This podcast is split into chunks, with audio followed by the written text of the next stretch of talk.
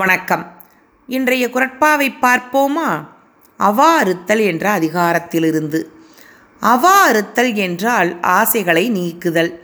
அடுத்த பிறவி பற்றி தெரியாது. ஆனால் மெய்யுணர்வு பெற்றவர்கள் துறவு வாழ்க்கை மூலம் அடுத்த பிறவியே இல்லாத பிறவா பெருநிலை அடைதல் கூடும். எனினும் இப்பிறவியில் துறவு ஏற்கும் முன் அனுபவித்த இன்பங்கள் அவ்வப்போது தோன்றி மெய்யுணர்வை பாழ்படுத்த முயலும். அந்த நிலையில் அவை தோன்றாவண்ணம் தடுக்கும் ஆற்றலே அவாறுத்தல் அதாவது ஆசைகளை நீக்குதல். ஆசைகள் மெய்யுணர்வை பாதிக்கும் என்பதால் மெய்யுணர்வை அடுத்து அவாறுத்தல் வைக்கப்பட்டது. ஒரு துறவி ஆம் உண்மையான துறவி ஒருவர் பல காலமாக காலையில் உடல் தூய்மை செய்வார். எந்த ஆசையுமின்றி இறைவனை வணங்கியபடி ஓரிடத்தில் அமர்ந்து விடுவார். யாராவது உண்ணவோ குடிக்கவோ கொடுத்தால் ஏற்றுக்கொள்வார். இல்லாவிட்டாலும் அது பற்றி நினைக்க மாட்டார்.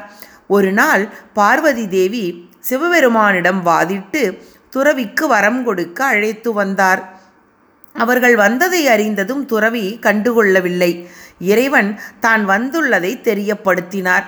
துறவி நல்லது வாருங்கள் என்று சொல்லிவிட்டு தன் கையில் இருந்த கிழிந் கிழிந்த துணியை தைத்து கொண்டே இருந்தார்.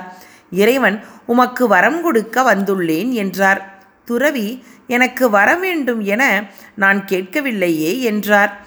இறைவன் நான் கொடுத்து ஆக வேண்டும் என்றார். அப்படியானால் இந்த ஊசியும் நூலும் இயல்பாக துணி தைப்பது போல் இயல்பாக இப்படியே என் வாழ்வு செல்ல வரம் கொடுங்கள் என்றார். எதுவும் வேண்டாம் என வாழும் வாழ்க்கைக்கு இவ்வுலகிலும் சொர்க்கத்திலும் நிகரானது எதுவுமில்லை என இறைவனே உணர்ந்தான். அதையே வள்ளுவரும் கூறுகிறார். வேண்டாமை அன்ன விழுச்செல்வம் ஈண்டில்லை யாண்டும் அக்தொப்பது இல். வேண்டாமை அன்ன விழுச்செல்வம் ஈண்டில்லை யாண்டும் அக்தொப்பது இல். நன்றி.